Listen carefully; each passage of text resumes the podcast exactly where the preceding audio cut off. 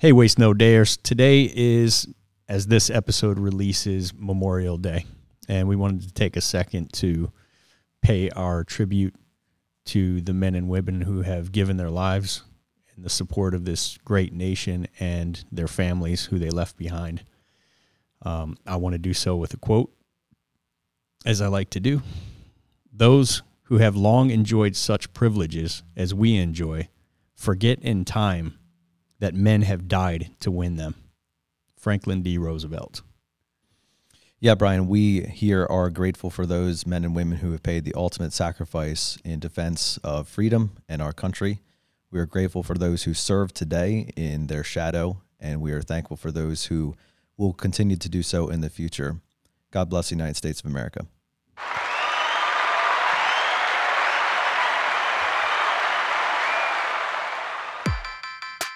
Uh, honestly, I, I wish I would have just thought thought about it earlier. yeah, if I if I was in Madison spot, you know, like time wise and everything, like I would be. I can only imagine actually where I'd be right now. What I've made possible, or like working here, has also made possible for me, um, and career wise and just personal life. Um, I can only imagine how much further I would be at that point, like today, you know um, it's done a drastic change for me. Welcome to the Waste No Day podcast, a podcast specifically for and about the home services industry as it relates to plumbing, heating, air conditioning, and electrical. More than a podcast, Waste No Day is a credo, a determination, a mindset. It is a never ending discipline. It is a refuse to lose pursuit it is a wake up call every morning to waste no day. Now, here's your hosts, Brian Burton and Nate Minnick.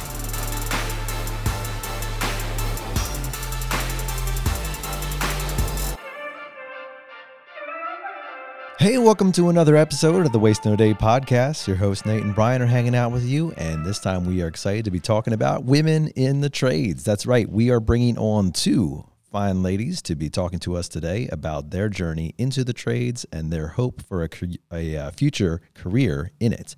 But before we do that, we're going to break down the idea for you and we're going to turn to Brian for our quote.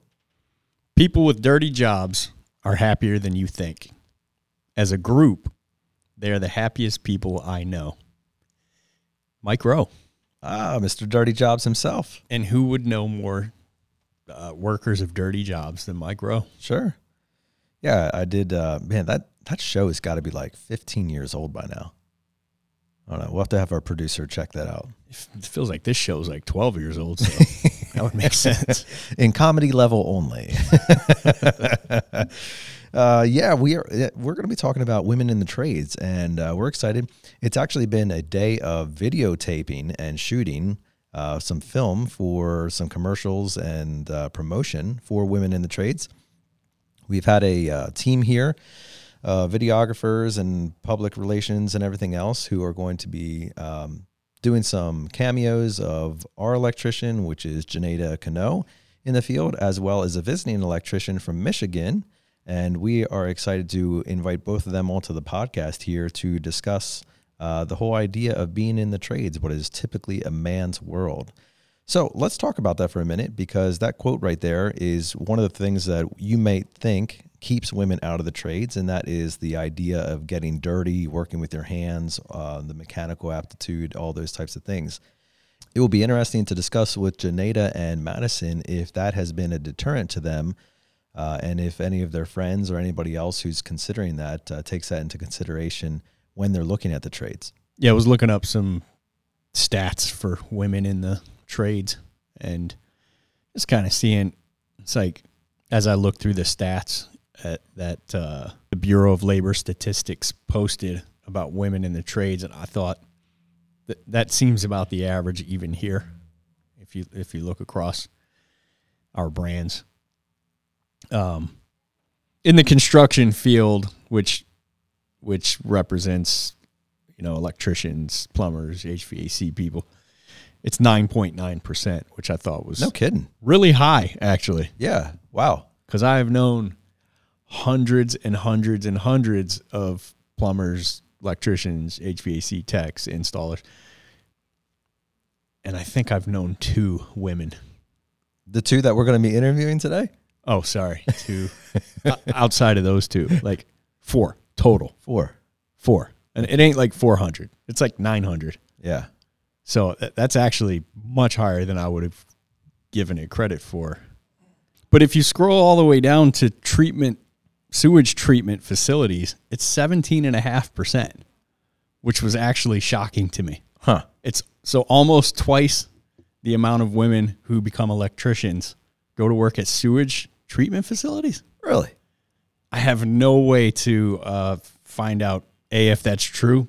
If you believe the Bureau of Labor Statistics, then it's true. So let's let's say we're starting on that foot. Sure. um Now, how in the world do we find out why twice as many women are going to work at sewage treatment plants as becoming electricians? Do we ask Janeda? I, I don't know. Maybe she knows have, them all, right? they have a good marketing campaign. I believe Janae is more familiar with the prison side of things. That's true. That's true. we'll Su- touch on that later. sewage treatment facilities have great PR people, apparently. Yeah, Brian. I mean, uh, I, apparently, according to uh, the stats, there, women have no problem joining in uh, jobs that would be typically dirty, or you might say, you know, dealing with dirty things. Nope. And so the trades is certainly We're married, so there you go. no problemo, huh? I, I mean, I would argue electrical and uh, HVAC really don't get into as much as uh, plumbing would. No, not as much, I guess, filth, but but they're dirty jobs. Yeah, sure, I mean, yeah. everyone comes back here when they come back here at the end of the day, they're filthy and just beat up. Um, yeah. So I don't, I don't know what. That's such a weird stat to me. It really is double the amount at sewage treatment facilities. Weird. But uh, and I guess we'll never, probably never have the answer to that question. So I'm so glad I brought it up on the podcast. Well, women joining trades is something that we are talking about today. And I think one of the things that really holds women back is just the fact that it's a, a career that's not even considered, right? Like how many, uh, how many of you ladies listening out there, when you were in high school, were entertained with the idea of joining the trades? And maybe that's just where I grew up and, you know, the, the school that I went to, but it certainly didn't, I don't think there was a big emphasis on that. And I'm not sure if that's changed or not, but the opportunity is absolutely there. And there's nothing that is preventing a woman from joining the trades other than her own desire to do so. In fact, as I believe we're going to discuss probably in our interview today, there's a lot of uh, incredible attributes that a women that women bring to the home in terms of dealing with homeowners uh, and being able to connect and advise and consult with customers and clients in their homes and discuss with them the things that they want, their comfort, etc. And they can relate on different levels than men can, just naturally. And so that's certainly an interesting aspect to having more women join the trades. Yeah, and I, so one thing I was reading up on was was I, I think you're right. I think there's a large lack of interest in the trades among women. I can only use my own experience to know for sure, but I'm in the majority of interviews conducted here, and there are, you know, a couple a day, most days. And I might see a woman come in to interview for any of the three trades that we provide here. What, two, three times a year? Uh, yeah, I'm not. Maybe one or two times a be a year. Yeah, that's probably that's probably long. Yeah, Um, and it was like three or four I can actually remember. We hired all of them. they they present well. yeah, and, and that of course may be different across the country. You know, we certainly live in a certain portion of uh, southeast Pennsylvania, and so there there probably are other stats in other areas, but it's it's not that there isn't uh, a need. You know, there's there's a massive need, and of course, I believe women have the have every opportunity to fill that and bring a lot of their incredible assets to the trades. Absolutely, and the you know we know at least Janeda very well, who's as she works here. Um, things she brings to the trade are just phenomenal. Her her skill set, and I don't want to step all over because I'm, I'm hoping we get to give her some props when she gets on here and talk about all the things she brings to the team. But we would be, you know, we're we are a company who is uh, very open to bringing more women in into the field here and into our our ranks because Janeda herself has done so much for how the you know 130 people who work here view women in the trades, and it is highly positive. And from the the little we know about Madison, who we've hung out with here for half a day, and um, I know her boss, couple of her bosses pretty well, and they talk about her the exact same way that we talk about Janeda. Um, outside of Janeda, I've never really spent a lot of time um, with a woman in the trades. So if there is interest in the trades uh, among women that we don't really know about, and and like you said, there, this is a place that's uh, I would say a little old fashioned, right? Sure. Yeah. Um, but if there's more interest than we see, and people are wondering how do women go about getting into the trades, I mean the the most obvious step to me is show up at at a you know show up at a uh, local plumbing shop or electrical shop or HVAC shop and ask to apprentice. That's probably the fastest track to getting there. But there are tons of, of trade associations, organizations, and unions that promote women in the trades. Um, ANEW, A-N-E-W, apprenticeship.gov, Coalition of Labor Union Women, CWIT, and I don't know, there's like a dozen more that I could see pretty easily. You just Google it. Um, that specifically help women get into the trades. And if if if there isn't really that much interest, which is what I feel like is the case, I would I would say check the trades out, women you know, all five of the ones listening to this podcast ever listen to this podcast. Our wife's not included. Your wife listens to the podcast? No, yeah, mine either, buddy. You're on a podcast. You're still doing that? Funny as yeah. Why? You don't even get paid for that. Are there people that listen? Uh, yeah, check the trades out and, and and just give them a look and see what people are doing in the trades. This is a this is a, a place where where people without college degrees and many times even high school diplomas come and find their way to six figure careers Yeah. and fast. I mean, within a couple years, that it's possible to do, and, and well, well past that. I mean, I don't even know how many at this point guests we've had on who, you know, started as an apprentice in one of these trades and is a millionaire now. That's a story that's been told countless times, even on this show. And it's possible for anyone. It, it really is. It's it's a work ethic thing. You need to be presentable. You need to have a work ethic. You can't be afraid to get your hands dirty. And outside of that, I think that's everything, right? Yeah, I mean the uh, the trades, or at least as we recognize them, are so relationally and conversationally driven. Mm-hmm. Um, that uh, that that plays such a large emphasis onto it, and that's But we're talking, you know, the, even in that, we're talking residential service. Sure. There's new construction. There's Sure. there's commercial stuff where you don't really have to interact with people too much. So the the trades are vast and deep, and you can find all kinds of different things you can do in the trades. Not to pigeonhole it into one sector of the trades. It's it's vast, and there are tons of different career choices in the trades but by all means give it a look and see what people are doing in the trades and you know jump just hop in there both feet yeah. And we hope this we hope this episode serves as a starting place for that, if not to pique your interest, to actually start you in the right direction of what that would look like. And that's where we're going to stop it now for the introduction here, and we're going to invite both Janeda and Madison to be in your passenger seat.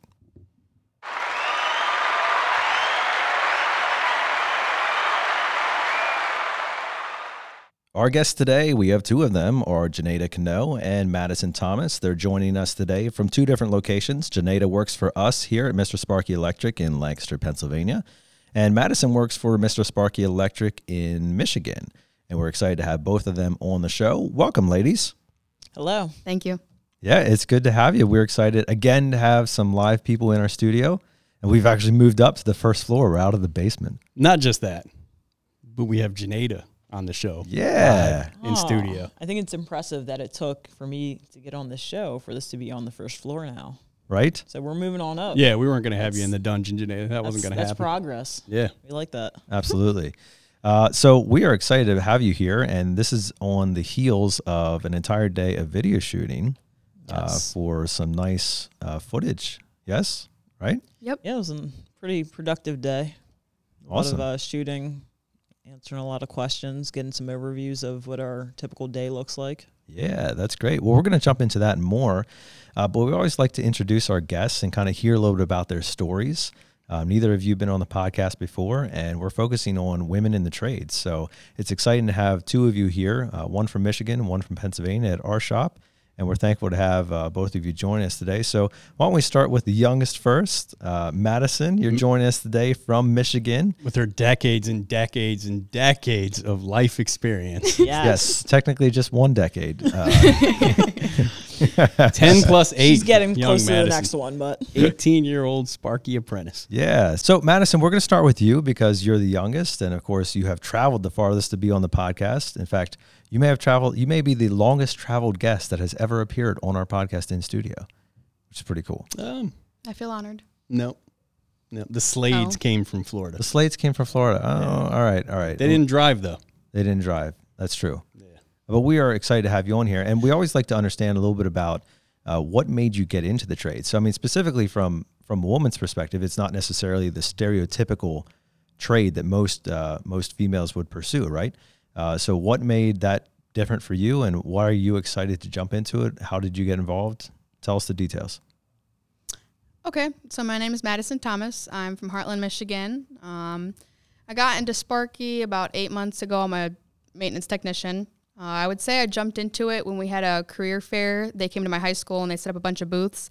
And um, one of the booths was a trades one, I guess you could say. And uh, I started talking to an electrician about it. They gave me a bunch of flyers, started researching it. And from there, so my brother Drake, he's the lead installer at Benjamin Franklin Plumbing. Um, he started talking about it and how much he loved the company and what exactly you know they did and how they're all three divisions. Um, I went in for an interview and then I kind of got into talks more about exactly what they did with the ride-alongs and you know how that all went down, and then got involved with that. So kind of went from there, and I think it's a great opportunity that a lot of women don't take advantage of. It, it absolutely is a great opportunity, and you know we we shout that from the hills in terms of what the trades offers to anybody who's willing to embody it. Why is it something that women have uh, traditionally steered clear of? Do you think? So I think a lot of women steer away from it because they look at it as, a male dominance, you know, trade. Um, the reason that I think many people, I think women in particular, should take advantage of it is because I think it's a great trade to get into. Um, there's never not going to be work to you know have to get done, and whether or not somebody decides to pursue a career in the trades industry, it's knowledge that they're going to gain and you know take with them forever. Whether or not it's something you know they use just on their own time at their house, or if they decide on electricity or electrician or That is a big benefit, right? The ability to to take it home with you. I mean, not that everybody likes taking work home with you, but when you're a tradesperson, that's a massive benefit. You can have serious soft, uh, serious cost savings in terms of what you can do in your own home, uh, what you what you can do to purchase a home that's not as nice and renovate it up to something that you would like it to be, and all those skills that you learn in the trades have massive impact on the financial end of your own living and your own lifestyle, right? By the way, Nate owes me lunch because he passed me a sticky note when he asked you why more women aren't getting into the trades. That it was because they didn't want to get their nails dirty. I said, "No way, Nate," and I don't approve. I of don't that. That's know. what it Uh, was. I feel like some of your nails here are a little cleaner than mine. So Ooh, that's for sure. Wow, Janeda with the top rope. Okay, here we go. so, right. Janeda, why don't we uh, jump over to you then? All right. Um, so, you're from Pennsylvania. You're actually working out of our shop, and you've been in working for Mr. Sparky for about a year and a half now. yes, Awesome. So, what was straight, kind of straight from prison. I might Straight from We prison. hired Yeah. straight out of prison. yes? did Uh, a five year bid. so, what what was your story? What made you get into the trades? So I actually started after I worked at the prison.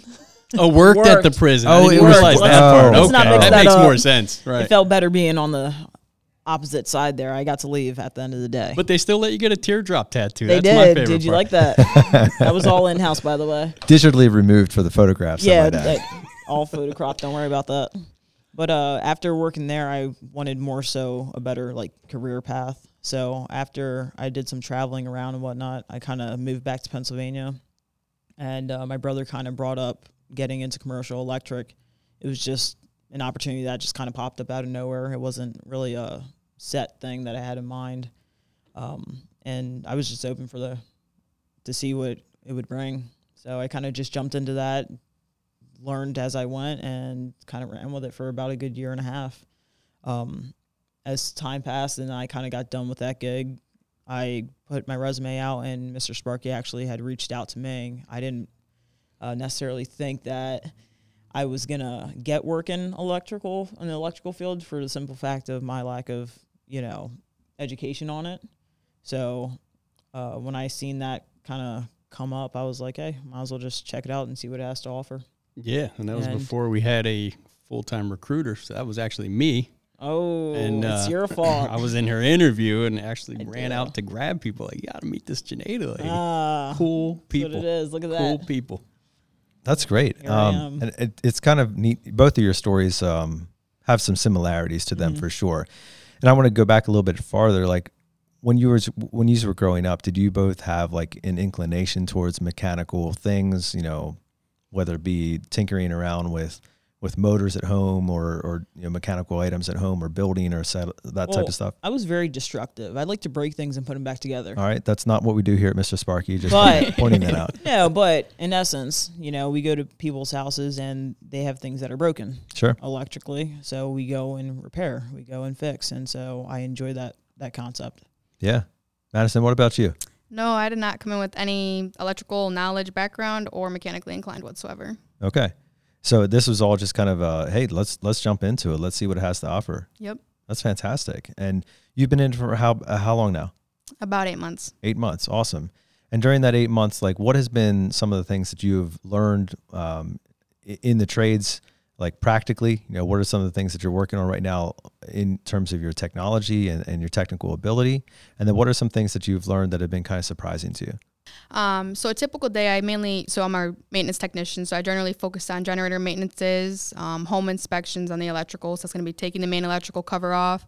I'm just doing a whole overview of the electrical throughout the home.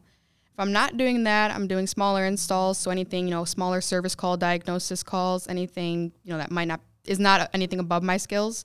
Um, so that could be if a light switch not working, you know, lights flickering, maybe a little bit of power out throughout the home. Uh, if I'm not doing something there, then I'm going to be riding with the senior technician, helping you know more hands on deck with a bigger job like a panel or generator install. Awesome. Yeah, and and when you started first, like, did you come in absolutely cold? You knew nothing. Yeah, nope, I can't tell you how to. Yeah, no, wow. So everything that you've learned thus far has been on the job. yeah, I couldn't tell you wire sizes, wire colors, nothing like that. So Can you today? yeah, Just checking. Hope so. hey, eight months. Not the green wire. That's very cool. And, and in that eight months, like I'm sure you probably had your own stereotypes about what the trade was. Have you found those to be true, or have you found it to be surprising in a different way? I didn't really come in with expectations of anything. Um, I like everything, you know, how we present ourselves. I think it's very professional. I like that we wear uniforms and yeah.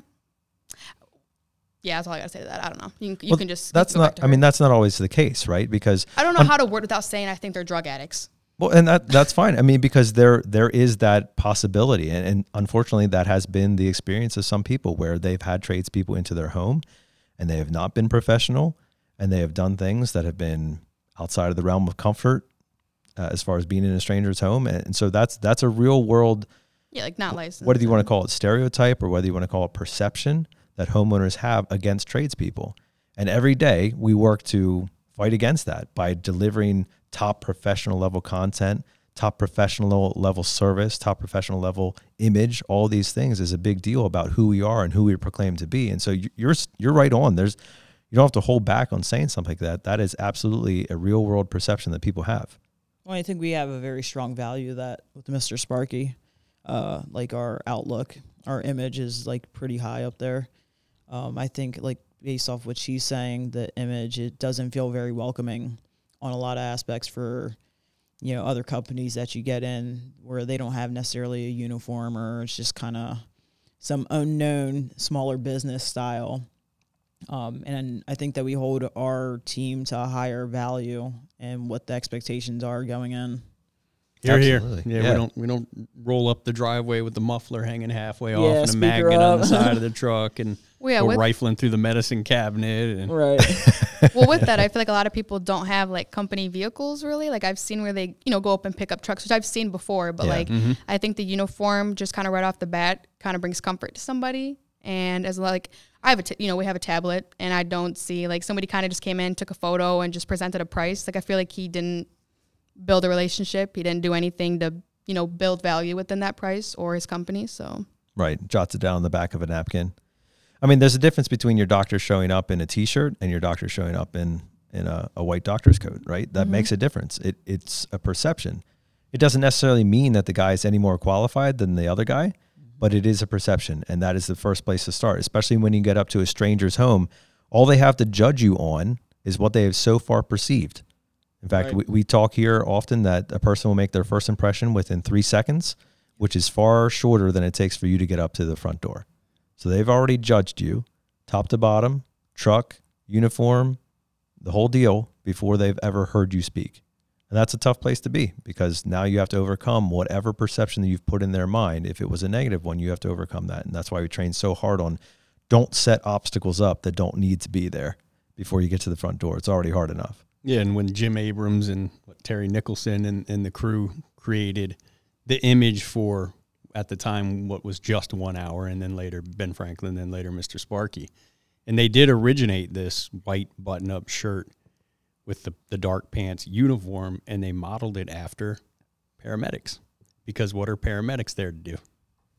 They're there to save the day. Help, yeah, save the day. They're they're there to help. That's what you think when you see them. They look very professional. To Nate's point, they rolled up in a bomber jacket.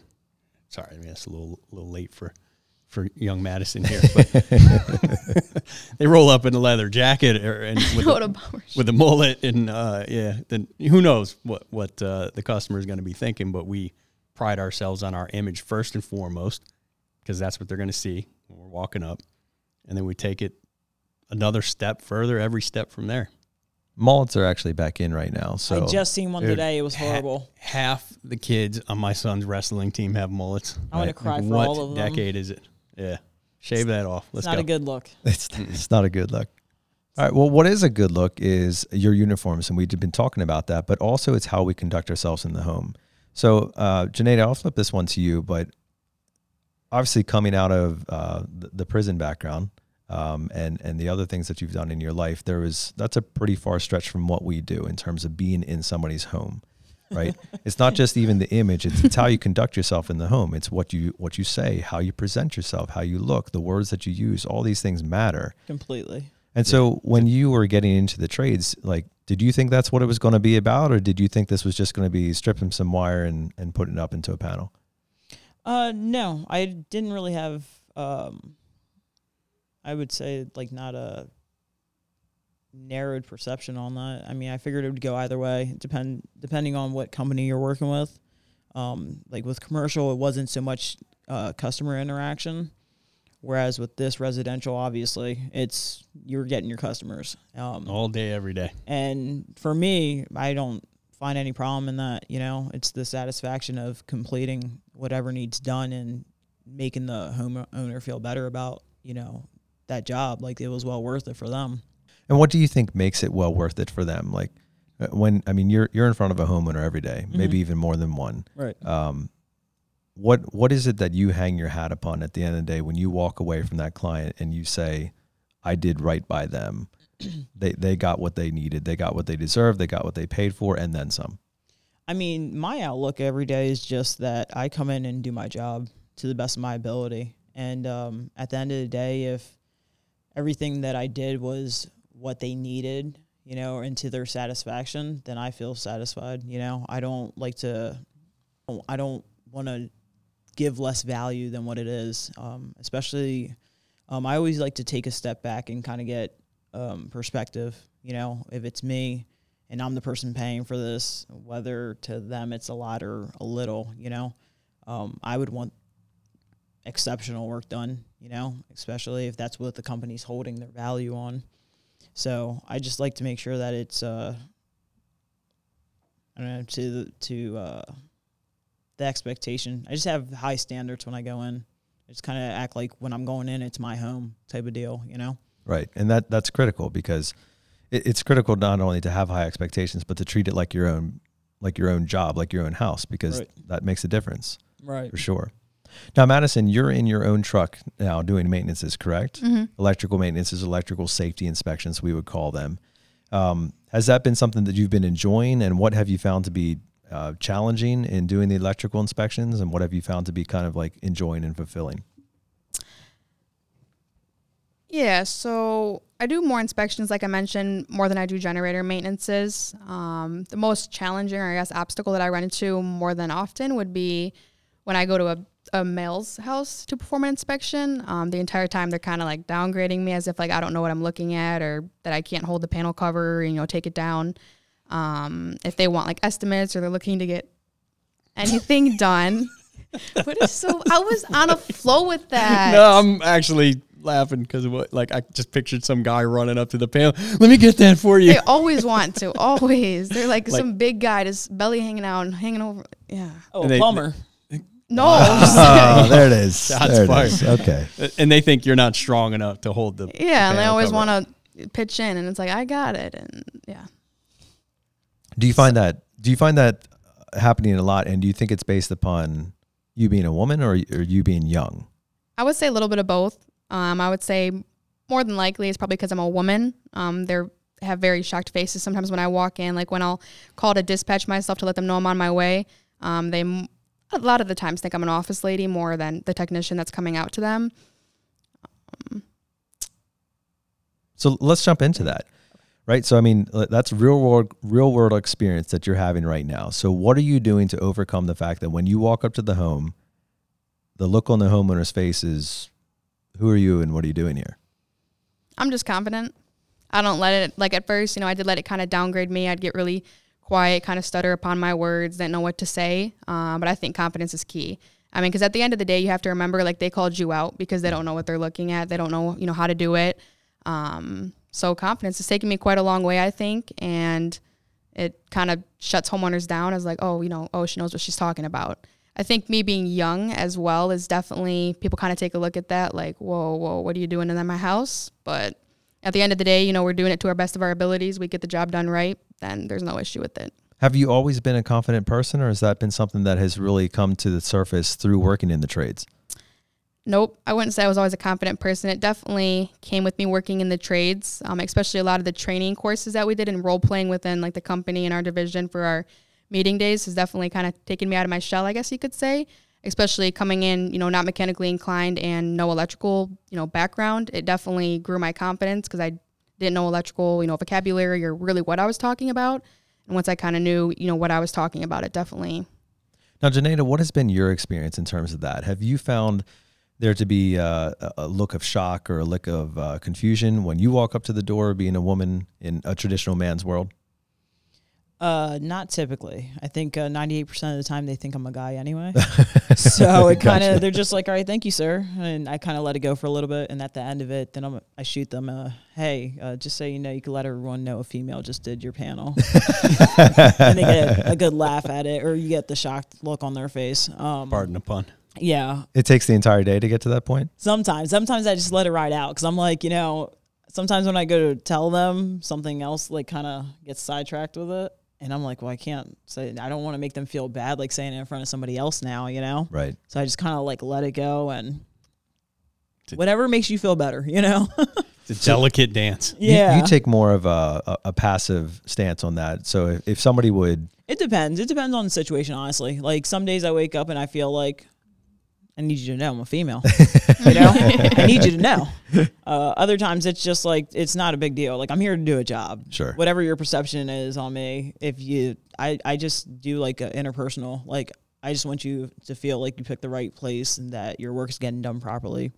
If you see me as a guy, I don't doesn't really bother me at the end of the day. You know, right. I just want you to do to be uh, completely satisfied with the work that's being done. Well, you're you're right in terms of like it doesn't really matter, right? Because the homeowner, all they care about is the issue being the service. resolved. Correct. They want something fixed. They want it back to normal. Right, and in so how that happens, That goes to the stigma of you know men it, it being like a man's uh, trade and women not being able to come in and do it. But a lot of people, you know, if they have that perception that uh, it's just another guy coming in, and then later on they find out it's a female, I think that's a thought for them to sit with later. Yeah.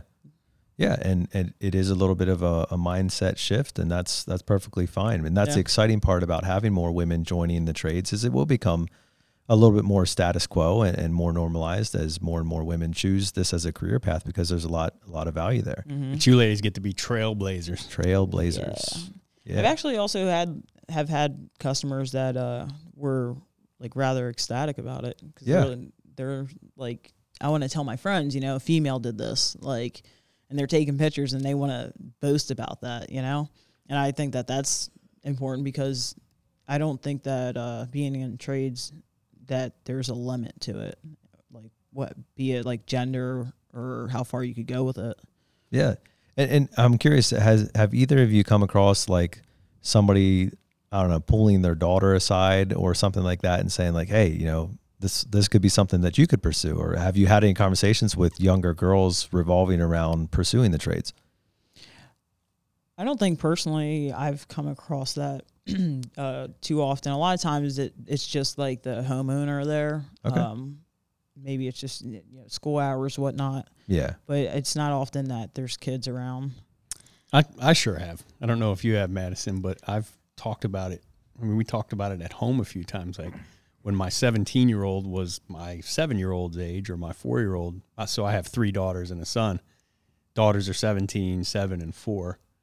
Like when my 17 year old was my four year old's age, there, there were no women in the trades. I mean, I was a plumber working for a plumbing and HVAC company. Never heard of such a thing. And then now all of a sudden there are I mean, there are several just locally here. I mean, we're interviewing and hiring them all the time. It, mm-hmm. It's nonstop in the conference room. And I'm looking at my daughters now and I'm like, hmm, you know, it's an option. The trades. Like, they could le- legit become a plumber or an HVAC tech or an, an electrician and rise through the ranks like anyone else and, you know, find a six figure career pretty quickly that I don't have to pay a bunch of college tuition for. That's Hey-o. awesome. What about you, Madison? Have you found any connections with younger people? I've had it two or three times, I would say, where you know the homeowner's kind of ecstatic about it, like she was saying, and just thrilled to see a woman. Um, and they'll they'll bring their daughter out, and we'll come talk about, it, and they'll be curious about how the ride-alongs, you know, go, and if they can come in for any trades or kind of flip flop between the divisions. Um, I've even had it too, you know, not necessarily just women, like where a homeowner's ecstatic about, you know, being, be, me being a woman in the trades, and she's like getting her son, you know, pulling him out to kind of say like, hey, you should do this. Like, look how crazy it is, you know, a woman being in here, but Yeah. Hey, stop living in the basement. Look, go get a job. That type of stuff. literally comes out of the basement. Hey, All right, so uh, kind of shifting gears here, um, as as we're focusing in on women being in the trades, has there been anything that you felt you had to overcompensate in, or like, you know, uh, do more, do better, faster, any of those types of things uh, to overcome any of those negative perceptions? I mean, I find value in just keeping up, um, with an exception of not overdoing it for myself. Sure. What do you mean know, keeping up? Um, you have the stigma, you know, like the guys, the guys are faster, guys, you know. Um, for Not me, here. yeah, exactly, and um, that's that's been seen, you know, and to me, it's uh, more so keeping better knowledge and just working forward, like not holding yourself back with uh, being stuck that you have to be better than somebody else or, um, I don't know, like your top lead or your best seller, you know? Like I feel like everyone's able to have kind of their own goal to work towards and that's more what we're able to thrive on personally. yeah, I don't think like you have to limit yourself, but I don't think you like have to overdo it to prove to anybody. Um, I think everybody kind of goes at their own pace. Whether, yeah, that's all I gotta say. No, I think you should try to overdo it, especially if you work here, Janeda. You should try to beat everybody. I mean, sometimes I like to work till 11 o'clock at night. No big deal. yes, you do. I don't know about the whole like to part. I hear about it the next day. I should work that late. Well, what about aspirations, ladies? So you're both very young in your careers. I mean, Madison, you're under a year, and Janeda, you're under 2 Uh, at least at our company, you've been in, you've been in the trades a little bit longer than that. But Madison, this is all very new to you. Uh, where do you where are you hoping to go? I mean, is is this kind of like are you feeling more confident that this is the career path and you're in it to win it, you know, electrician or bust, or are you more like still kind of tentative on that? Where do you find yourselves? For me personally, like I would say, especially like since I've gotten a truck and started like lead install, um, that I feel a lot stronger about it, more as a career path rather than just a job. Um, I love the work environment, the team. You know, it, it definitely makes you feel more like uh, more welcomed rather than just a number. And I find high importance in that for um, you know what I'm looking for for a career. Yeah, an overall fulfillment at that career, right? right? Right. Yeah, it actually makes me want to continue on and look forward to it. It's not something that seems as dreadful. Like you have to wake up every day and kind of like, all right, here we go, back to this place. You know. Have you put much thought into where you would like this to take you? Um. So I was thinking about this. Uh, Touched on it kind of earlier. yeah, I kind of touched on this earlier, and I don't particularly have a defined position that I would say like, hey, I want to be in Nate's position in you know three years. Um, I just kind of look at it more as a ladder, and I just want to continue climbing. Yeah. So wherever that may lead, I don't have. Um, I'm not close to any possibilities that come my way. I feel like everything will fall in place right as time goes. All right, Madison. What about you? Have you put much thought into where you're headed? Yeah, I, I agree with her on pretty much everything. I the work culture, you know, the atmosphere that I'm surrounded by every day, just their friendliness. Everyone's it's very family oriented. I would say, um, like wants me to you know come to work. Same thing. I don't dread like having to get up. Like oh, I have to go to work. I like want to work even if I don't get paid for it. I always want to you know gain the experience and be with them. We we have employment opportunities here. I might- Janeda just fell out of her chair. I'm Yeah. helping her with the mic stand. Thank She you knocked guys. over. Um, it's definitely something you know I never I guess would have thought of. Like I said, it was a very male dominance trade. I didn't want to come into your guys' territory. Um, but now that I'm in it and like I'm in my own truck, kind of running my own calls, and still you know with senior technicians, kind of getting to see their side of things, it's definitely something like she was mentioning. I only kind of want to climb up the ladder, um, just from here. So How long did it take you to realize that we men of the trades are sick of other men in the trades? we, we welcome y'all with open arms. not long, not long. I was pretty surprised. I don't know. Working with guys sometimes feels like you're working with females anyway. So yeah, it does. Some of them, that's for sure. Well, that's because you work with I, electricians, know. Oh, oh I don't know. Some of them were plumbers, so Well, uh, ladies, uh, I, I love the fact that you're jumping into the career and wherever the ladder takes you, it is a definitive fact that the trades is a scalable ladder with many rungs. And that's what makes it really exciting. And so we kind of like put this podcast out there and we're hoping that other ladies um, who are perhaps not in the trades hear it. What would be kind of some of the things that you start drawing their attention to? Like, what was it that that drew your attention to the trades? And, and then how would you translate that back out now that you're in it to somebody who's kind of maybe where you were when you before you got into it and, and they're kind of waffling or just not quite sure what they want to do or maybe they don't want to maybe they feel uh, apprehensive about joining the male dominated world or or those types of things. What would you say to them to help kind of change their mind and draw them into this opportunity that you have pursued I personally would go into if they have any chance to kind of get into any kind of apprenticeship and they're not 100% certain what they how they feel about it to actually just go out and try give it a shot see it's like anything else um, you don't know until you do it you know? And perhaps they will go out for plumbing and decide hey that's not for me so they decide to go with electric because they realize that lights their life up you know? I don't know. Oh, Oh, i know. I did did it. I did. I had to. Okay okay. All right. keep going. Thank you. But you know, I feel like just the the chance to get your feet wet and learning something different, you know. Um, I don't know that everybody has um always has the full understanding of what the job entails. You know, it's like when we're kids and they're like, "What do you want to be when you grow up?" right and you're like, I want to, I want to do this. Well, you actually go and do that, and then you realize, oh, this is, I got to do all this paperwork now. Like, Right, I didn't realize I was going to sit at a desk all day, you know.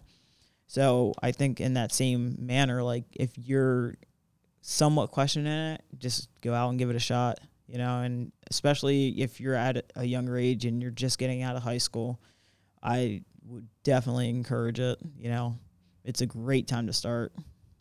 Well, Madison, that that turns to you. You're basically are right out of high school. Um, the way I see it is like I think you know it's an opportunity that I think not many people take advantage of. So if you have it, you know, definitely take it. Kind of going back to what I was saying earlier is don't underestimate your abilities. You know, I was pretty down on myself, like, oh, I'm not mechanically inclined, don't know anything about electrical. Like, I, you know, I didn't want to go in feeling dumb, right? That was my biggest thing.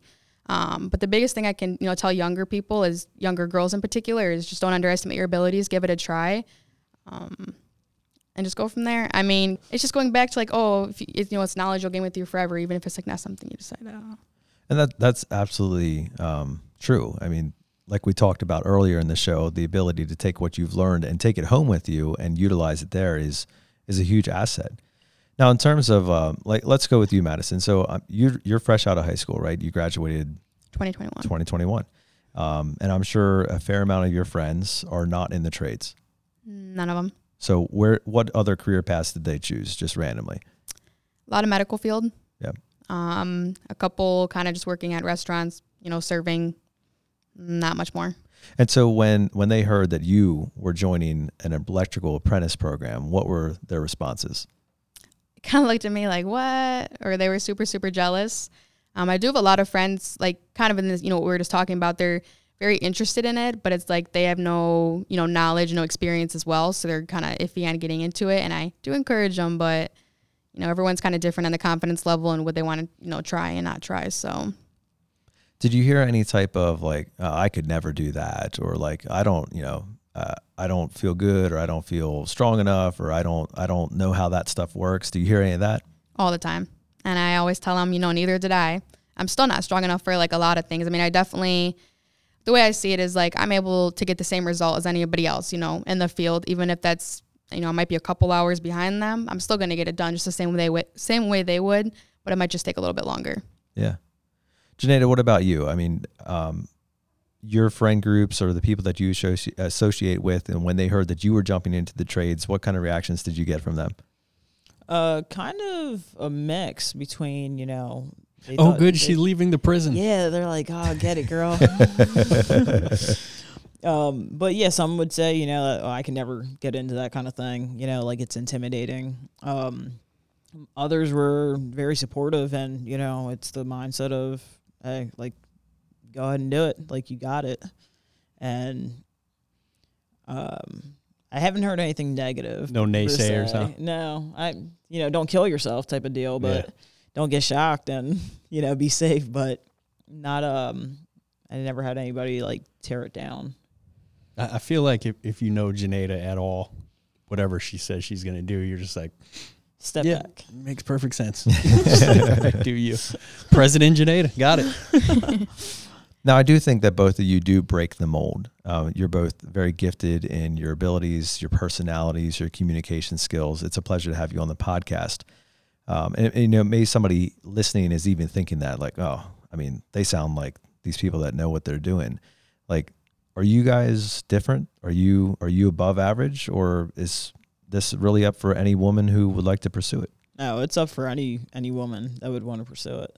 I mean, we have, if we're even speaking on gender, guys that come in that are brand brand new and have no idea.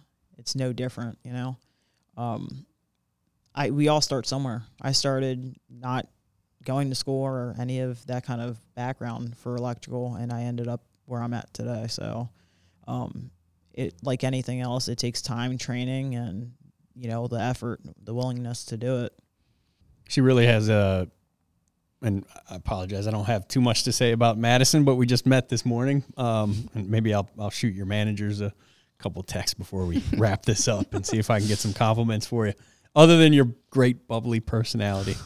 Um, but Janeda has, uh, aside from the innate desire to to serve her clients to the highest level, she also has a unique ability to hold the men in her team accountable. So, I was talking about this with the uh, with the authority brands people earlier, which is I don't know if it's like a big sister thing, but there will be something that everybody seems to be kind of dancing around with a particular technician in in our Mr. Sparky team and we're deciding how we're going to deal with this and bring said person in and sit them down and have a conversation about how this and all of a sudden just in the group chat Janae is like hey girlfriend you need to tighten this up.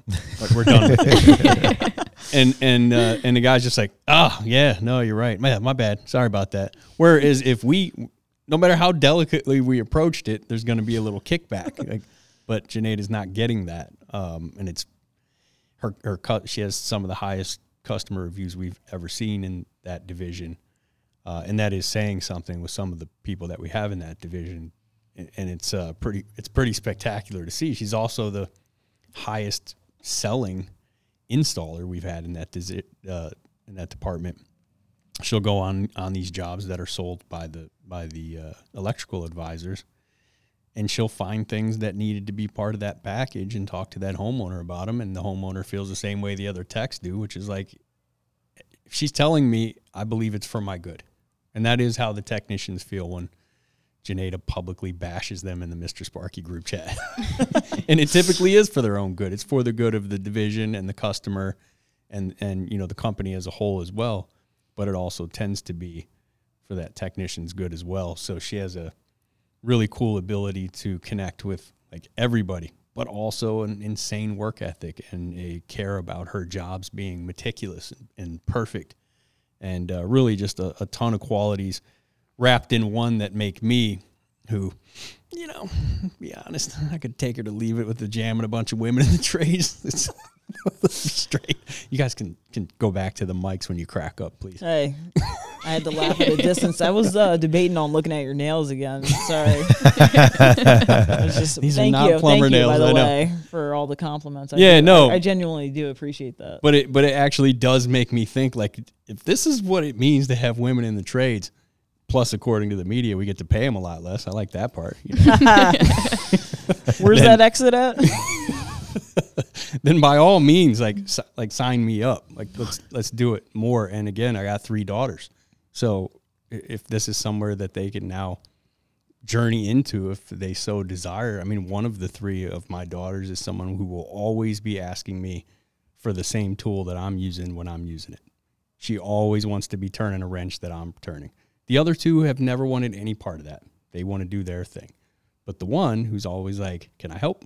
The four year old, like, there may be a future for her uh, in electrical. I don't want her to work too hard, so not plumbing, obviously. you mean she should get into plumbing? She'll figure out where the remote's at really quick, huh?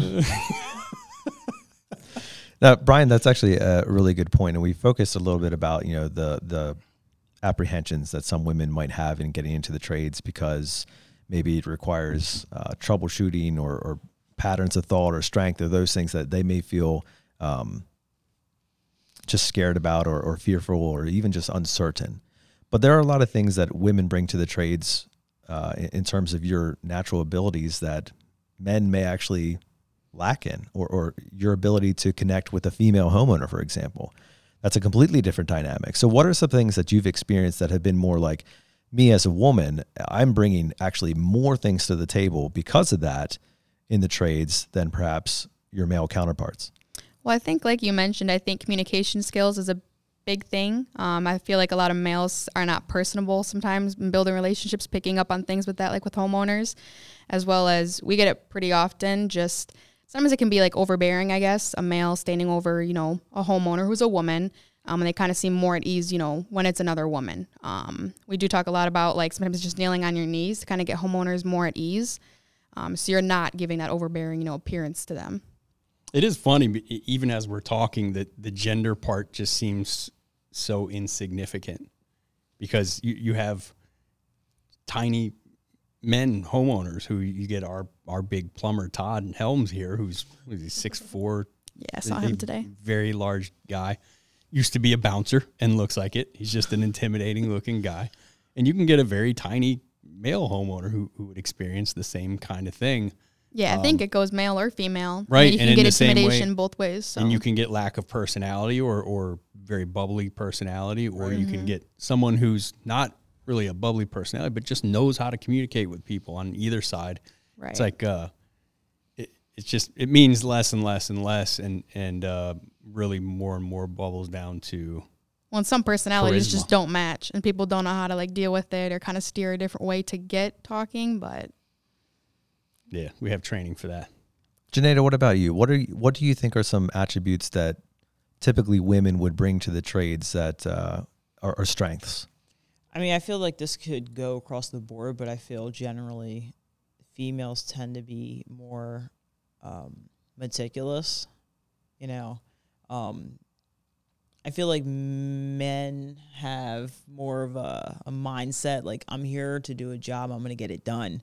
Um, whereas females, yeah, they may have the same mindset, but they're breaking it down. You know, like, did you get this? Did you get X, Y, and Z? You know, is it completely as it was stated? You know, um, and I think too, kind of like she said, with being like more interpersonable, um, I think it sometimes is easy, and not that men can't do it either, but sometimes I feel like homeowners are a little more persuaded towards um, the ease of a of a female. Um, they don't feel like they're necessarily being sold, or you know, there's more uh, welcoming. I think feeling from that. Yeah, and, and just in case you're listening, I mean, this podcast isn't designed to be like pitting men against women or anything like that. It, it's really indicating to the trades that this is an opportunity for anybody, and because there is a a less amount of women in the trades, specifically highlighting that opportunity. I would generally, and- we're we're talking about stereotypes, and stereotypes always have room to be broken in those types of things. And so, yeah, one of the things that I would say women are very strong at is generally multitasking right? And in- in mm-hmm. terms of electricity, there's a lot of things going on. And if you're doing an electrical job, there's a lot of components to it.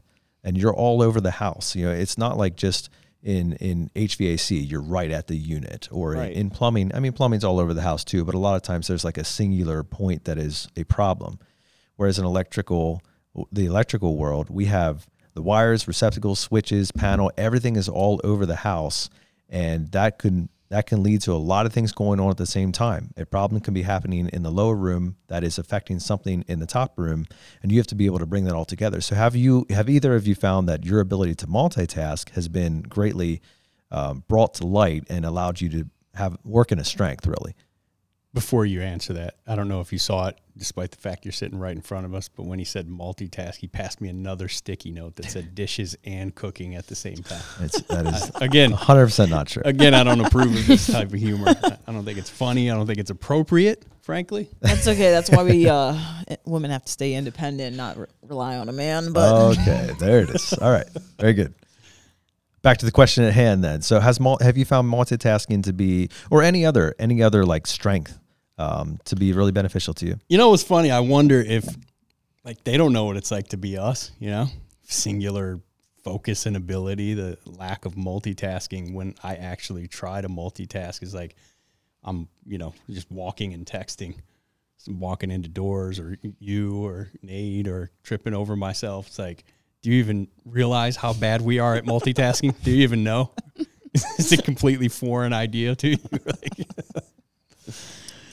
um, I'm used to having to multitask, so it's nothing new to me. Um, I think there's always building points to that. You know, it is not always easy to do. Um, some days are easier than others, but um, for me, like coming to this job um, versus other jobs that I've worked at, um, it was kind of that continue. It's like on the on the go, on the go, having to continuously add more, and you're getting things from different directions that might change up. Um, nothing ever goes to a certain uh, schedule, so um, having to multitask, I don't think is necessarily a hard part on my end. I know. But I also am really best is friends with like sticky notes though, and like I, I write a lot of notes though. Like I have to have a lot of reminders as well. It's not that I always remember 100% or because I will easily tell, you know, if I'm working a job and I have a helper, I'll easily tell them, hey, if you don't mind, remind me to double check on this, or you know, can you write this down for me real quick, or I will, you know. Um, not all that stays up there 24 7 but i understand what it's like to also be single mind and like s- so focused in on something that to have to mul- like start multitasking could be very distracting like there is that fine line between maintaining it and balancing it the right way I Yeah, think I think Pastor once told me it's a- a short pencil beats a long memory every time. yeah. Got to stick to that because I I get overconfident in my almost useless memory, where I'm like, you no, I'll get back to that in ten minutes. Yeah, don't worry about it, Nate. I'll send that email. Yeah, Janae, I'll take care of that for you. Uh, see me tomorrow morning. She's like, hey, did you handle that? And I got to come up with how Nate messed it up somehow, Right. right Exactly. on the fly. Well, I, I'm, uh, I think you honed in on it earlier too, but I think the relational piece is a very interesting dynamic. So uh, I think I would say we get a fairly split mix on homeowners, uh, whether they're men or women. It, it- not, I don't mean homeowners. I mean the person you're dealing with Right. when you open the door. Um, but there is a there is a relational component, I think, for a woman to be in front of another woman that just relates on another level that a man perhaps may not ever be able to even get on. Would you agree with that? Hundred percent. have you seen that played out in any way where like you walked into a home and you know there was a woman that you were dealing with that day and you just kind of had that instant connection because you were a woman in the trades and they they were you know owning their home that day have you found anything like that Yeah, I would say so. I mean, more times than often, I, you know, I'll make a compliment about their dog or just something that catches my eye, and it starts a conversation from there. But I've also seen it where, like, I'll be in a job with a senior technician, and you know, he's lead technician, like he's pretty much taking control of the call, and um, she's kind of just one worded, does not make conversation. Whether you know, I could say the same thing that he's saying, and it just doesn't spark anything. I'm not trying to like, There you she know, goes with the pun again. I'm not like trying to say it's in particular like woman and woman, but it kind of does portray that pretty often. well it's pretty clear if the lead male technician and you are having two different experiences with the singular homeowner right, Right. With the same, you know, conversation or whatever it may be. yeah and i mean that that's uh, it's a really I mean, I- I hate interesting to dynamic say that, but but it yeah. It's definitely Janae, have you found the ability to make connection uh, with homeowners different than perhaps you see your male counterparts doing? Uh, I think so. I think that um, it's easier to get on a personal level. Um, again, I kind of go back to I don't necessarily always feel it's about the gender. You know, um, I feel like there's a possibility of that occurring, but I do find that there's like um, a softer side to females that it's a little more approachable. You know, um, where homeowners feel a little safer with it. They feel a little more trusting with it. Um, I think more so with males, it's more the they feel like they're being sold and they're being taken advantage of, or um, you know, you're coming in here telling me I need this. Do I really need it? You know, type of deal. Um, so I feel like we do have an advantage on that aspect to kind of level with them. That's not just an advantage. That's a, that's a massive advantage, Right. right? I mean, for a homeowner to feel at ease Mm-hmm. and like they are number one, women stereotypically are good listeners, Right. right? Which when it comes to home service is is critical, right? So you're able to hear and you're able to just stop talking and listen and ask prompting questions and follow along and follow the story and all these things. That's a massive benefit, not just to you, but also to the homeowner because now they're actually Right. feeling engaged, like you're listening, like you're you're on board with me, you're hearing my pain, you're following with it and and now you get to turn that around and say like, yeah, I'm 100% with you. Here's what we can do to fix that for you. And it doesn't have to come off as this like uh, impa- you know, lording over or or type of like uh, I'm trying to sell you on something. It can be very relational, and that there's massive success in that. That's really exciting. Mm-hmm. I agree. Yeah, I read a I don't remember what book it was or author, but uh, this would be so much more impactful if I remembered. But read in a, a book on selling once that the number one trait that you can have to that um, marks success in a salesperson is being disarming Right. and it's pretty much what you just summed up right there is instantly being disarming so that they don't the customer doesn't hold that wall up between you and them is setting yourself up for success pretty i mean i wouldn't say automatically but in a in a very big way uh, before we move on i asked uh, our mr sparky team here if anyone had a had a question for Janeda on her first ever podcast. Ooh. And Logan Altland said, What is one thing you would go back and tell past Janeda when thinking about joining the trades? Uh, honestly, I, I wish I would have just thought thought about it earlier. is uh more so Like join up five years earlier? yeah. If I if I was in Madison spot, you know, like time wise and everything, like I would be. I could only imagine actually where I'd be right now. You know. Yeah. Um, but like in all ways, financially. Right and right, like what I've made possible, or like working here, has also made possible for me, um, and career wise and just personal life.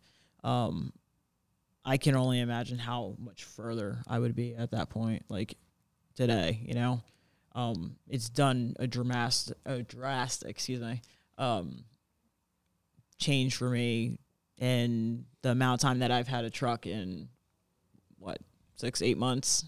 Mhm. Um, so Yeah, I, w- I would Yeah. say more so than just financially too, but like per- personally, like Right, your yeah, own your own development growth. and like uh, coming out of your shell right, and um, being more of a leader. We've seen here in the last couple months, big time um, leadership qualities emerging out of you that I'm sure were there, but you, you kind of kept under wraps or maybe didn't even know existed, but you've really been um, excelling at those in those areas. thank you, thank you. What do you think, Madison? If you could go back, I don't know, you can't go back five You years. could- but- If but you could like go back to four months. yesterday. Let's go back four months when you were in high school. that, would, that doesn't work for me. Uh, if you could uh, grab a, a 13, 14 year old version of Madison, knowing what you know right now, is there anything, as it pertains to the trades, to electrical, uh, is there anything you'd tell yourself then to help you be more prepared for where you're at now? I mean, not really. I think that it's a good opportunity for, especially me being a younger adult, only being 18 and joining in now.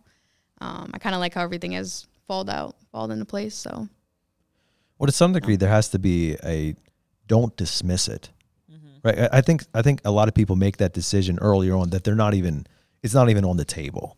Would you Mm-hmm. agree with that? yeah, I would. Yeah, And so, I mean, at, at just a base level, don't don't remove it from consideration. That's a great place to start, I think. It, it can be like I wanted to just jump in and say, yeah, you know what? Just go to a local electrical shop or plumbing shop or HVAC shop or whatever, welders play, and and have an get an interview wherever you're at in life. If you're not where you want to be, go check it out. But at the same time, like I think about who we're talking about and the other end of these interviews a lot of time, and maybe this is a word of wisdom to the owner managers at, at a lot of shops that still exist. Like we we interviewed a very quality human being today, um, this morning, who we had interviewed seven months ago or something like that for for the HVAC division. And he went to this other place because they made all these high level promises that they ended up not keeping. And I said, okay, well, well I'm sorry. I started by saying, what made you already want to leave there? Because he's not even working there anymore. He came back like I should have come here in the first place. Signed up with us today. Thank you. Um, and I and I, you know, I said, what made you? You don't even have the job yet. You don't even know if we have a truck yet. But he left. He's gone. And he said, oh, yeah. Well, they weren't keeping the promises they made. So I reposted my resume on Indeed the owner saw that I posted my resume on Indeed and brought me in and said, You want to go look for jobs? Fine, go look. You're fired. Like, I know these guys. They're all ego. They're, they're very low EQ. They think they're high EQ, but they're they rarely are. Imagine treating somebody like this, right? And Nate's been on the receiving end of me finding uh, our techs on on Indeed and online and Monster and stuff like that, and we this is not what it looks like. No, you get the immediate feeling of like, oh, okay, all right, you want to you want to go look for a job, Let's help you with that. but then you act, yeah, yeah. but then you act like a grown up, and you bring them in, and if it's somebody you want to keep or somebody you think has potential, which this this guy has tons of potential, then you bring him in and say, man, what's up? I just, I gotta ask. Like I'm I'm fine with you going where you want to go, and I don't want to hold you here against your will by any means but what's got you wanting to look around? Where where are we missing the boat here? and at least have the conversation and find out if there's somewhere you can improve. But so often in the trades, your your managers and your owners are high ego, low EQ, not the people who should be dealing with that kind of thing.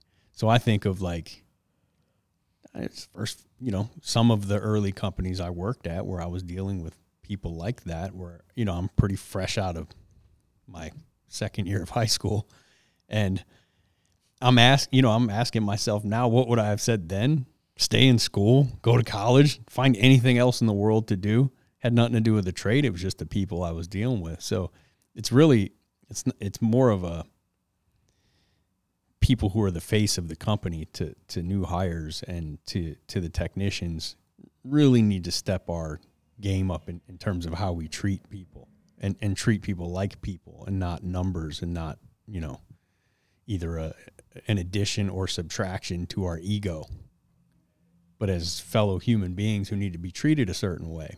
And if, if we really want to, what this podcast is about, I mean, our secondary goal of this podcast is to spice up the trades to the next generation, right?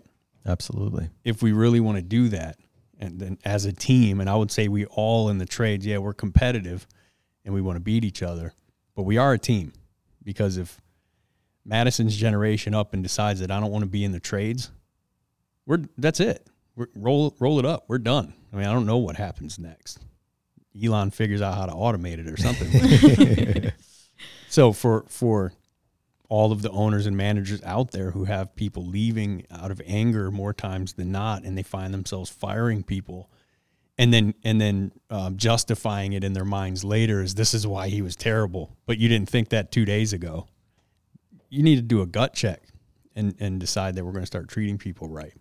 And if you're not the person to do that, get out of the way. Promote somebody who is that type of person, that high EQ person who treats everybody with sternly, and I'll use Janeda as the example. She is stern with her fellow technicians, but she's also she cares about them. She treats them like people, but they're going to hear it if they need to. Not shy. yeah, and I would I would give her manager John Ressler, our our uh, Sparky service manager here, who started in that came out of a truck and started in that position in January, uh, massive amounts of credit for both the development of Janeda as really bringing this team together, as well as is leading just like I just uh, described, which is very heartfelt, very team oriented, but also very direct.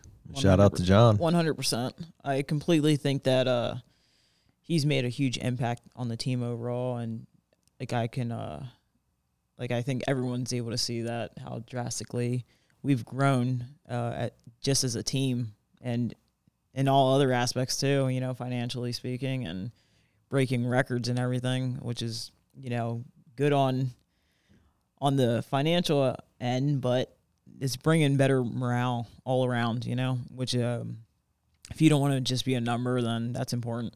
Yeah, absolutely. And we don't shy away from the numbers here, as as Janeda knows. We're we're all about them, and and we set daily records up on whiteboards all over the building, and when we break them, it's a big deal we, we don't hold on to them very long here lately. that uh, that number gets written up there. We're, we're looking at like, yeah, don't get comfortable there because you're going to feel that eraser felt uh, here sooner than later. But it's uh, it was a you know conversation with John and early on in his managerial career where Mike Mike Vavrick and I were saying to him like, hey, if we have to take a little step back to build this team into a high functioning, high morale team we're willing to do that. And John's like, well, let's do both. yeah, buddy. That's the mindset to have, you know. Yep. So as we as we wrap up here, we had a few other questions that came from some people in the office for both of you, as most of the people in the office have met both of you throughout the course of the day.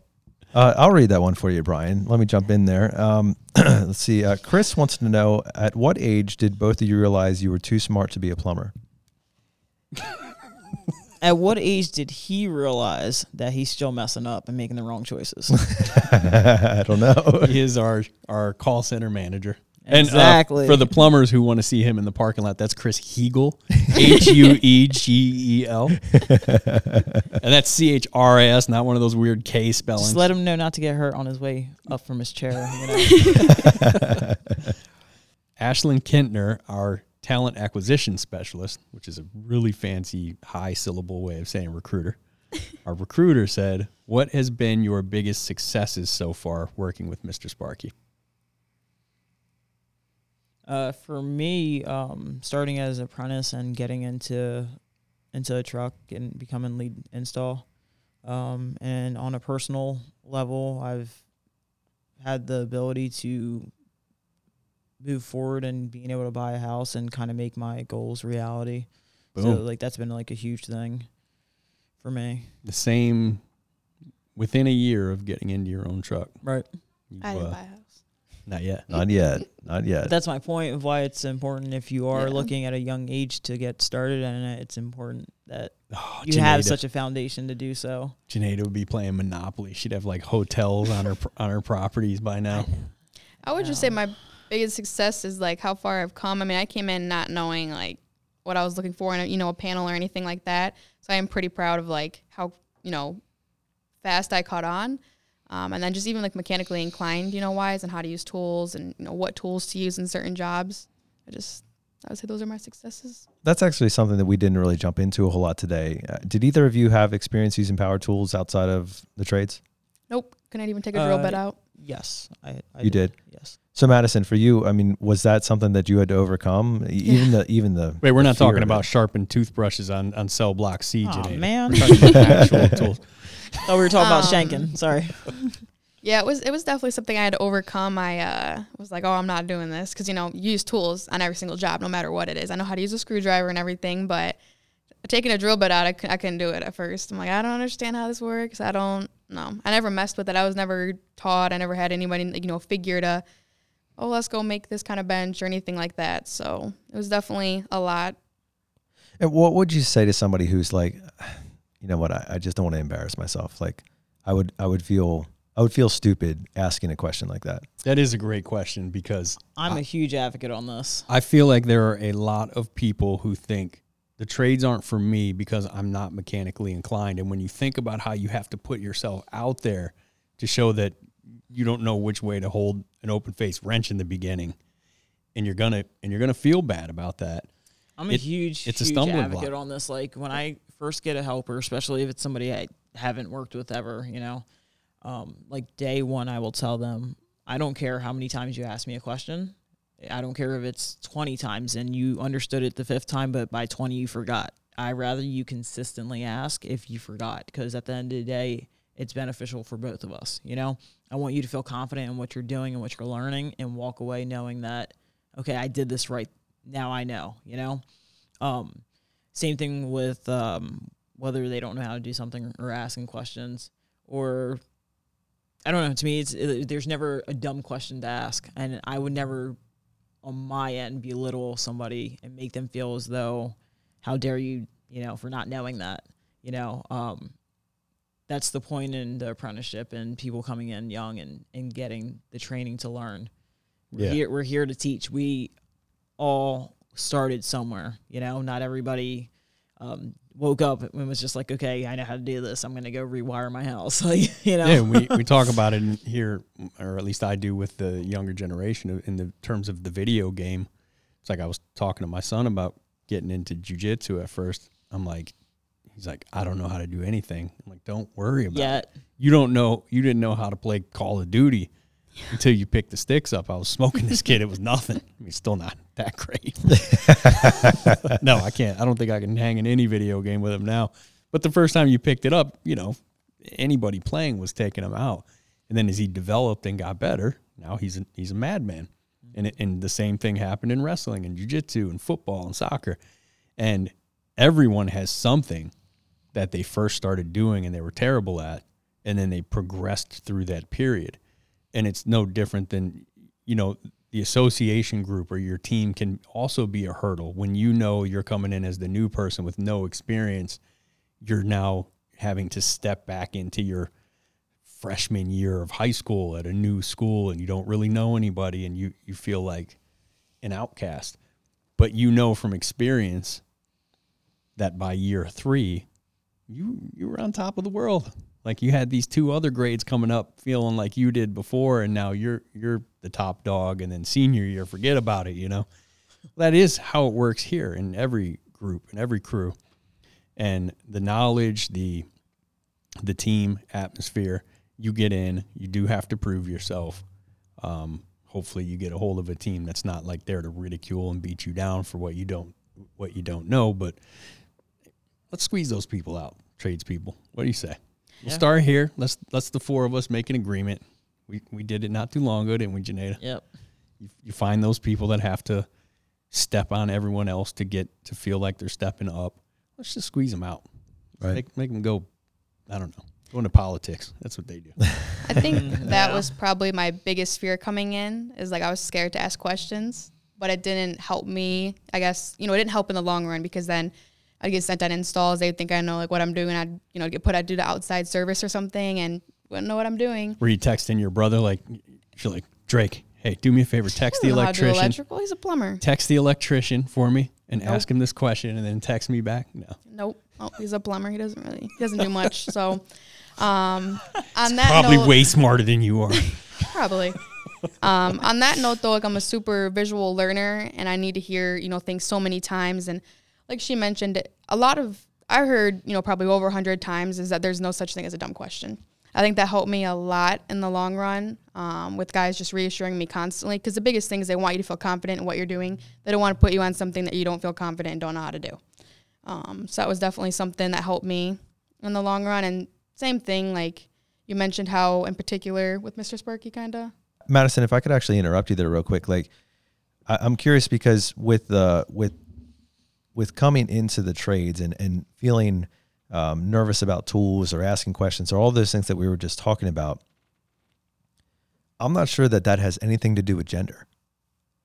Because the, the same person that comes in is is just as ignorant. It doesn't it doesn't matter who they are. Like they're they're ignorant. Like they're green. They're completely clueless as to what's going on. You tell them to go get a pipe wrench and they bring back a screwdriver. Like it's it's not it doesn't matter. And so if anybody out there who is a woman is feeling like there's some type of leg up to being a man that also doesn't know anything, I, I'm not sure that that's the case. Uh, in fact, maybe it could even go the other direction. I'm not sure. You know, there might be an assumption that because you're a man, you're walking in here and you, you should know those things or something like that. But it's we see it play out every day in the field. The no matter who they are, it really comes down to your level of knowledge more than it does your gender. Well, I know, like we talk about the stigma on that, and uh, it being you know a male-dominated trade, but there are so many males, obviously, that I work with, and even at younger ages now that are coming in, that are equally uh, saying that you know they struggle with learning X, Y, and Z, or they don't have that confidence. Just you know the the things that you would you know imagine that a female would come in feeling if you're going with the gender, you know.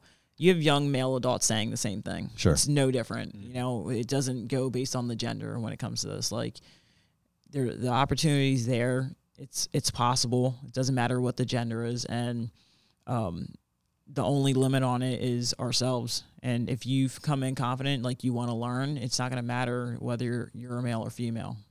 True story, and I'll I'll give it up to Madison on that. Um, we in, in the hallway between the training room and, and the office this morning, the four of us, three of us anyway.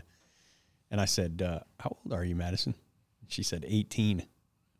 And I'm and I'm like, I mean, we had just carried on a, a very high level conversation. We weren't joking around as much as I like to, but we were just talking about you know life and and the trades and stuff. And I would have swore I was talking to a you know a 38 year old in terms of what she was articulating and and the confidence that she was giving off. And i'm like i, I literally thought she was joking for a second. You saw it Janeda. i'm like okay. How old are you? For real? Yeah. 18 i'm like what? You're older than my daughter. Yeah. Got to feel old there for a sec on top of the other thing. Um I get that a lot. Yeah, but you're. But I think you're, it uh, all goes back to confidence. I mean, I think the way that you, Mm-hmm. like anybody can, the way you portray yourself and feel confident in whatever it is that you're talking about. Yep. And I was just thinking of pro- probably the same people as Janeda when when we're thinking about the the shy late twenties guys that come in here and start and they they can't carry on a conversation and they're very but then yourself you you come into a building full of people you don't know to to shoot video all day for the world to see and then come on a podcast for like 50 people to hear and It's a lot of people. a lot of people That's you more don't know. Got views your than my crew. podcast. There were no people. There were more people in the training room this morning than what is. but you, uh, but you carry yourself like you've done this many times before, and no big deal. And yes, to start the podcast, you were you were pretty nervous there for a second, but Still a little lamb. five minutes in, you could barely tell, Uh, other than the sh- the violent shaking, sweating. Red face. I think like even when I am nervous though, I, you know, my my confidence overtakes me. I don't let like the nervousness in my voice show. I mean, because there was times like I wouldn't, you know, know electrical sometimes, and I wasn't like lying necessarily, but I would just sound confident what I was saying. I wouldn't question it. Well, ladies, it's been good to have you on the show today, and we appreciate both of you and your willingness not only to be on the podcast, but to be in an industry that is atypical for women. And so, thank you for that.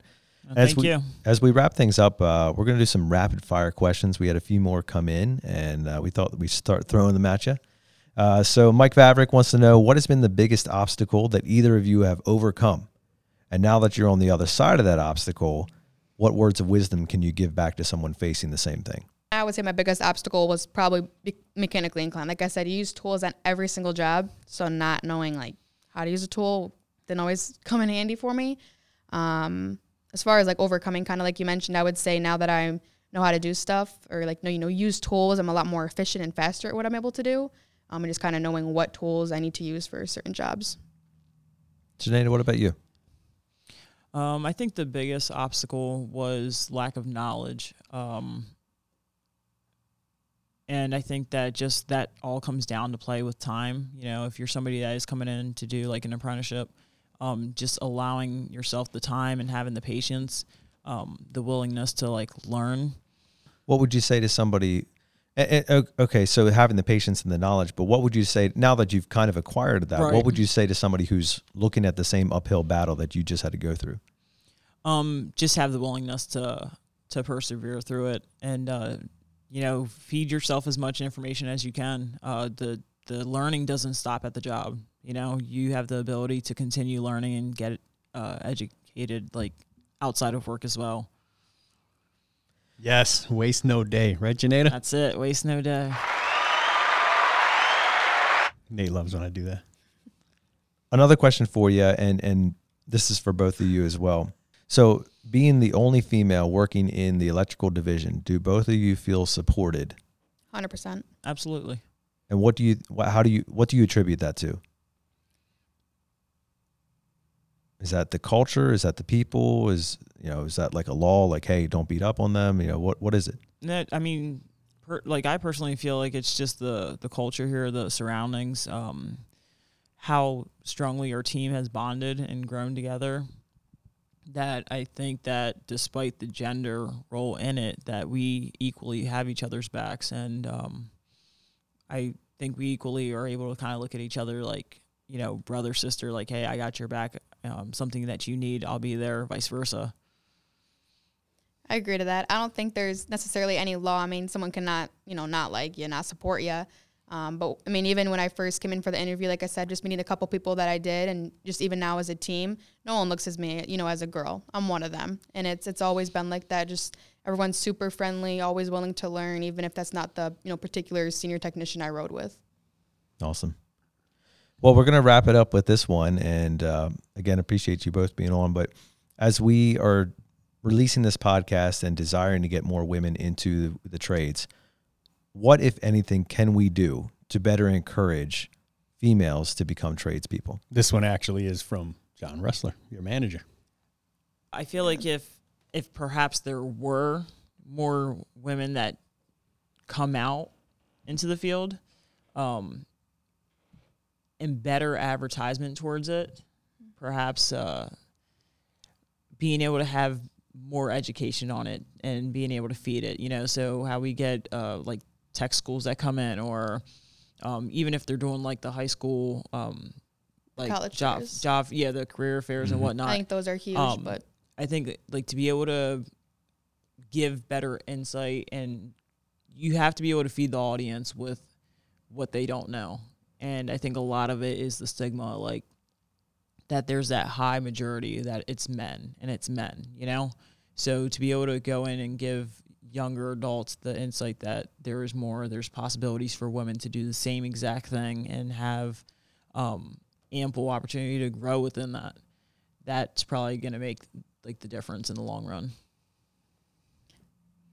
I agree with that. But I mean, we don't like I I do and I don't because we we don't have enough women. So how would you?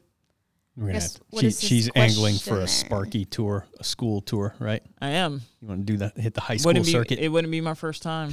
I've done uh, outreach like that.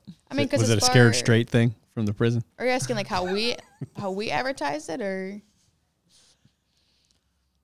I see it kind of a couple ways. Like, I don't, what way are you steering with it? Because we do do we're doing a college fair this upcoming month. Couple couple of them actually. I, I think the question is really like, I'm- I'm how, sorry, how I do don't we? understand. No, no, no. You're, The, you're- yeah, take maybe how do we- take our buildings out of it, our two companies. right. How out do of you it, but- normalize it, or how? Yeah. as well, a trade in general? How do we promote it? How does our audience promote it?